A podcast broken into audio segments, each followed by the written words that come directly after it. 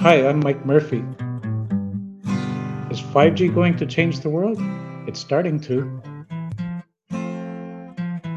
This is Sean Kinney, and welcome to Will 5G Change the World, the podcast where we engage with a wide variety of industry experts to answer that important question.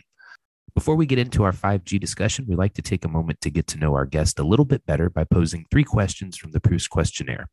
Returning to the show is Mr. Mike Murphy, Ericsson's Chief Technology Officer for North America. Mike, are you ready for those questions? Yeah, I'm ready, Sean. Question number one What is your greatest extravagance? Well, my greatest extravagance is I'm about to buy my wife a Chanel bag for Christmas. Uh, so that will be the biggest one this year. Uh, hopefully, she's not listening, else I'm really committed to buying it. And question number two What do you regard as the lowest depth of misery? That would be if I were to bomb in this interview after having joined a new company with all my colleagues listening. And third question, Mike, what is your motto? Uh, so this one will be a little more serious. So it's do it once, do it right, or don't do it at all. That's what my father taught me, and I think it applies to almost everything in life. So, Mike, welcome back to the show. I believe you are our first recurring guest in the the run of the podcast. Uh, the last time you joined us, you were with a different company. So, maybe to start, tell us a little bit about your new role. Oh, thanks, Sean. Actually, that's an honor. I was looking back, and our last uh, session was in November 2020, so a little over a year ago. Time flies. So, my new role has similarities to my previous ones. So, kind of same title, same geographic scope. Um, so, when I was looking at coming over to Ericsson, I thought, oh, this is going to be easy. But actually, I'm amazed at the differences between Nokia and Ericsson and how they execute internally and some of the strategies in uh, the more disruptive areas. So I guess the moral of the story is you can't rest on your laurels and you you're always learning, which is great. In both positions, you've had the uh, the ability to watch a lot of these macro trends that are really shaping the telecommunications sector. But one of the emerging ones that I, I think we're going to focus our discussion today on is around sustainability. So as we see 5G network deployment really proliferate in regions all over the world, there's this kind of dissonance between the need to move more data over network infrastructure, which you would sort of naturally equate to an increase in, in power consumption, which obviously a, a big focus of most sustainability initiatives. So maybe let's start with that big question. Can operators achieve their various 5G goals without simultaneously driving up their energy consumption? Yeah, that's a that's a great question. So, uh, what drives energy consumption first and foremost is the availability of new spectrum, uh, thus requiring more equipment to uh, be deployed to use it. And then on top of that, uh, as you alluded to, is data consumption driving usage of the equipment. And in North America, both are growing. So uh, we completed the C-band auctions a while ago, then just recently the 3.45 gigahertz auctions. And we have over five gigahertz of millimeter wave spectrum that's largely unused. Um, and in data consumption, while we're on somewhat of a steady path, hovering around 30% CAGR, so there's a lot of evidence to show that that could grow dramatically. So in Korea, for example, we're seeing data usage in 5G at over 2.5 times that of 4G. I think it was Neville Ray from T-Mobile who said they saw that as well in some parts of T-Mobile. So, you know, these two things kind of suggest that we're on a significant energy growth trend. And at the same time, uh, you know, our customers have set carbon neutral goals for roughly 10 to 15 years from now. So, you know, you, you would kind of think, how is how is it possible that, that we're not going to grow uh, energy consumption dramatically in the transition to 5G? And I think the answer is um, it really takes a holistic approach. Um, I was thinking about this. You know, I, I bought a house that was built in the 1840s in Canada, and I spent seven years renovating it. And when you do that, you can't leave any stone unturned. You have you have to touch 100% of it. So it's the same thing here with sustainability and trying to reduce the energy curve in the in this transition to 5G. You have to take a holistic approach. And practically, what that means is uh, network modernization, so upgrade of equipment, uh, energy smart operations, meaning how you use it, and looking at different uh, renewable energy sources. But we believe by doing it right, you can actually reduce total energy consumption over time from where we are now.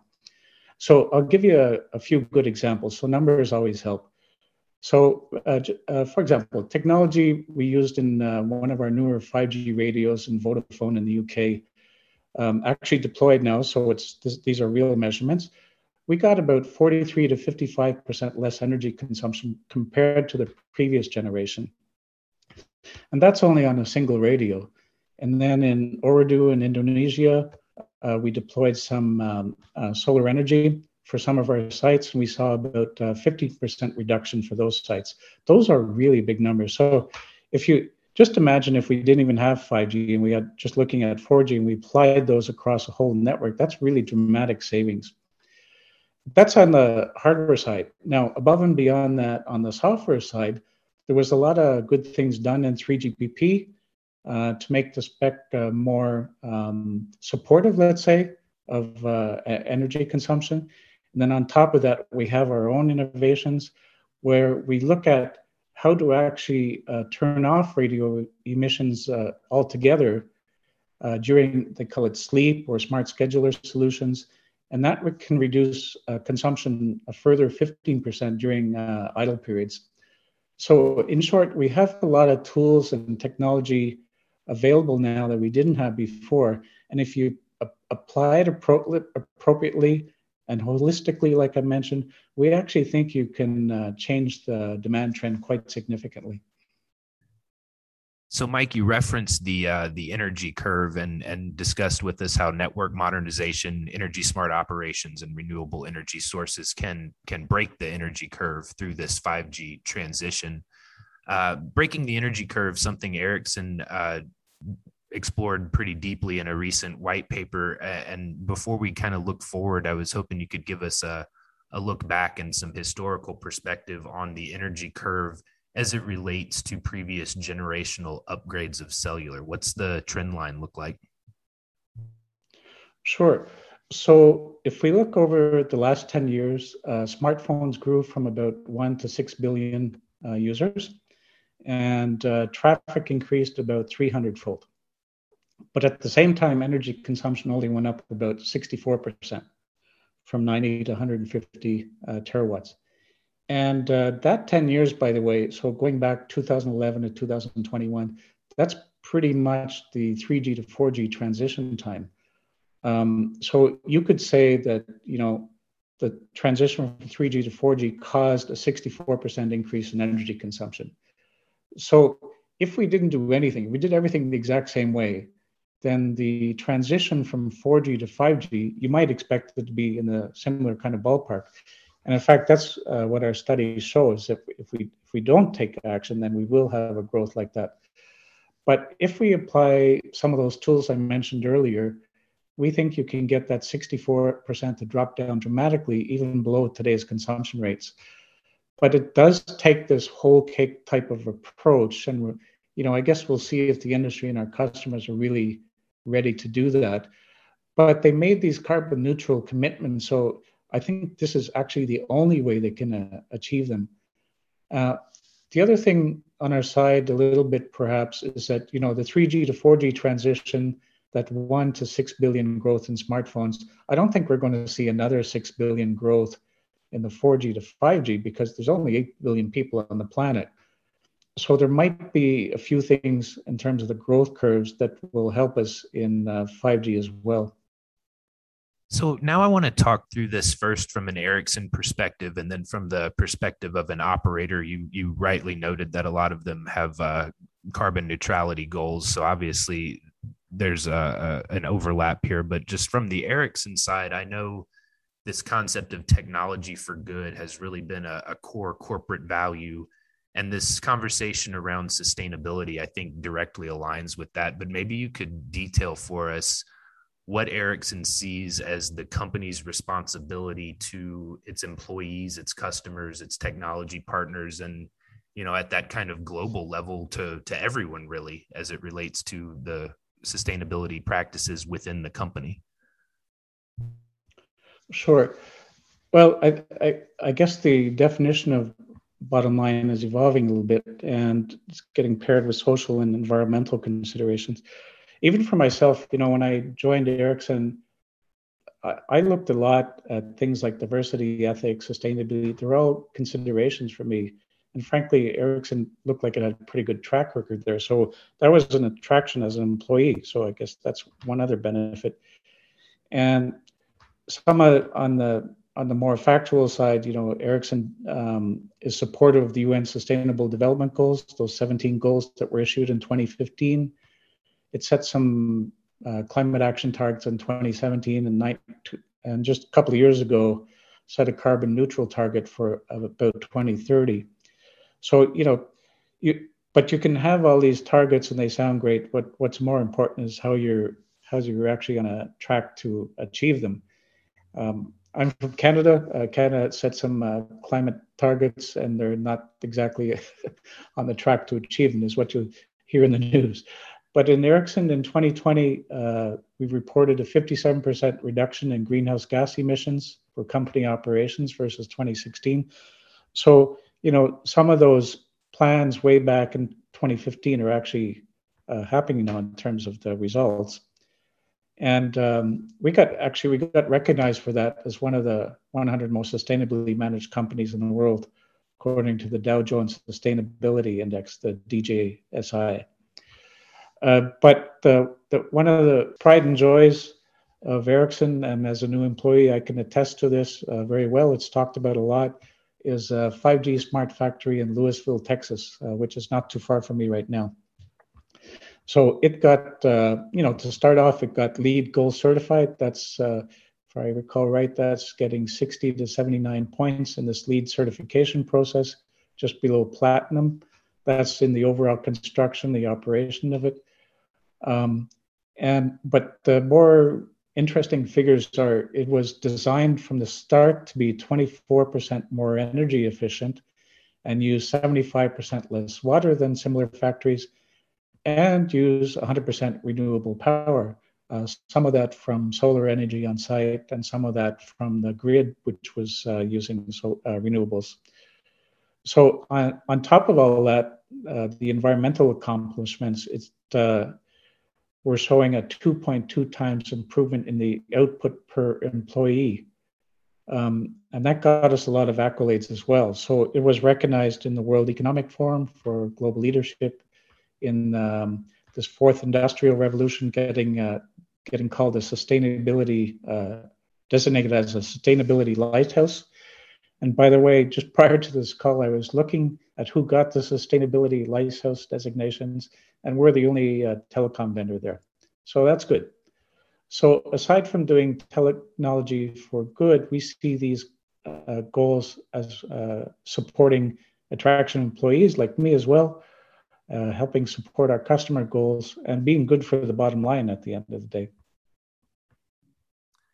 Yeah, you mentioned the bottom line there, so maybe we can flip this from an operator uh, perspective. Uh, as you said, they've articulated carbon neutral goals in a roughly 10 to 15 year timeline. They're involved in consortia like the World Economic Forum that studies sustainability at this sort of macro actionable level. So obviously an important goal for a lot of these big tier one operators, but they're big public companies. They have another goal that's uh, their responsibility to return value to shareholders.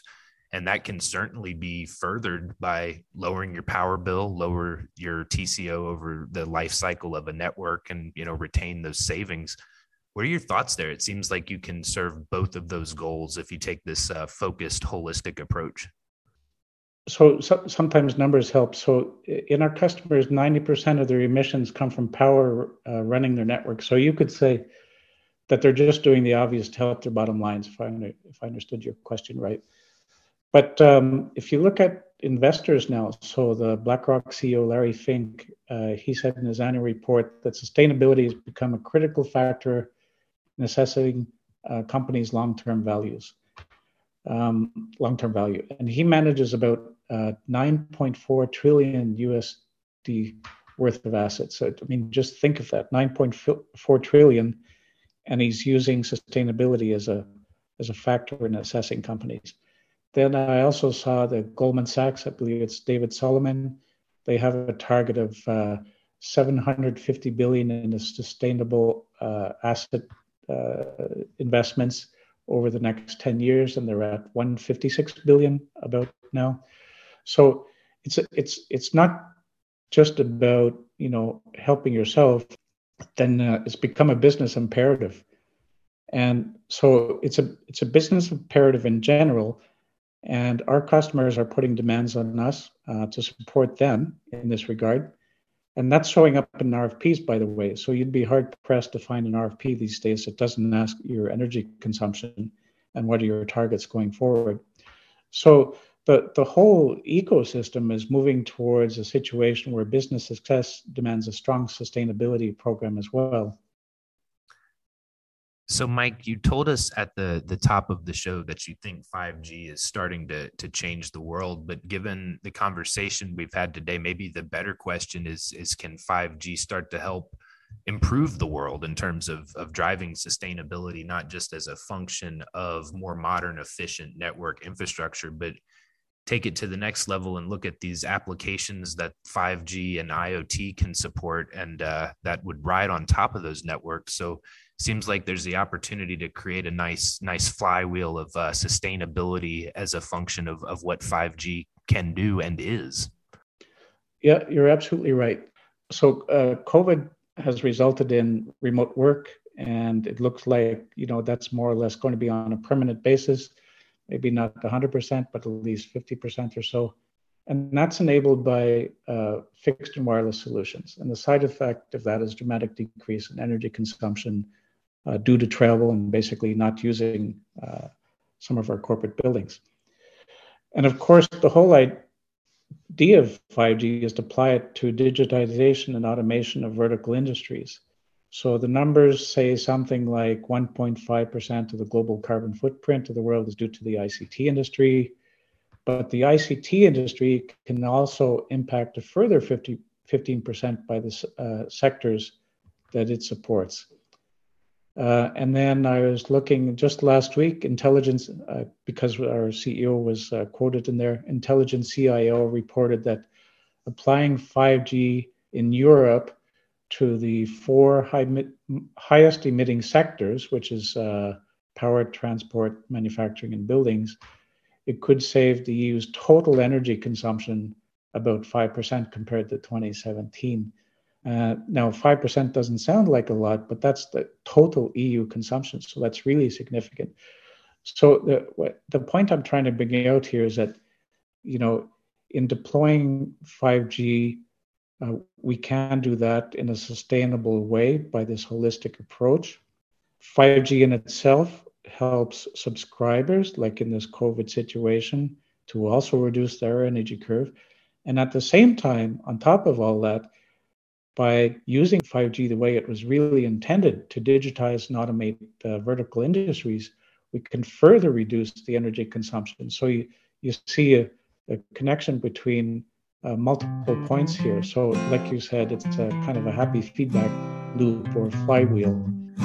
Mike, I really appreciate you taking the time to share your perspective, to share Ericsson's perspective on how sustainability practices related to 5G and ICT can have this additive effect as they digitize other industries. So, thank you again for the discussion and for answering the question Will 5G change the world? It already is. Will 5G Changed the World is an Arden Media production. The show today was produced and edited by me, Sean Kinney. Thanks for listening.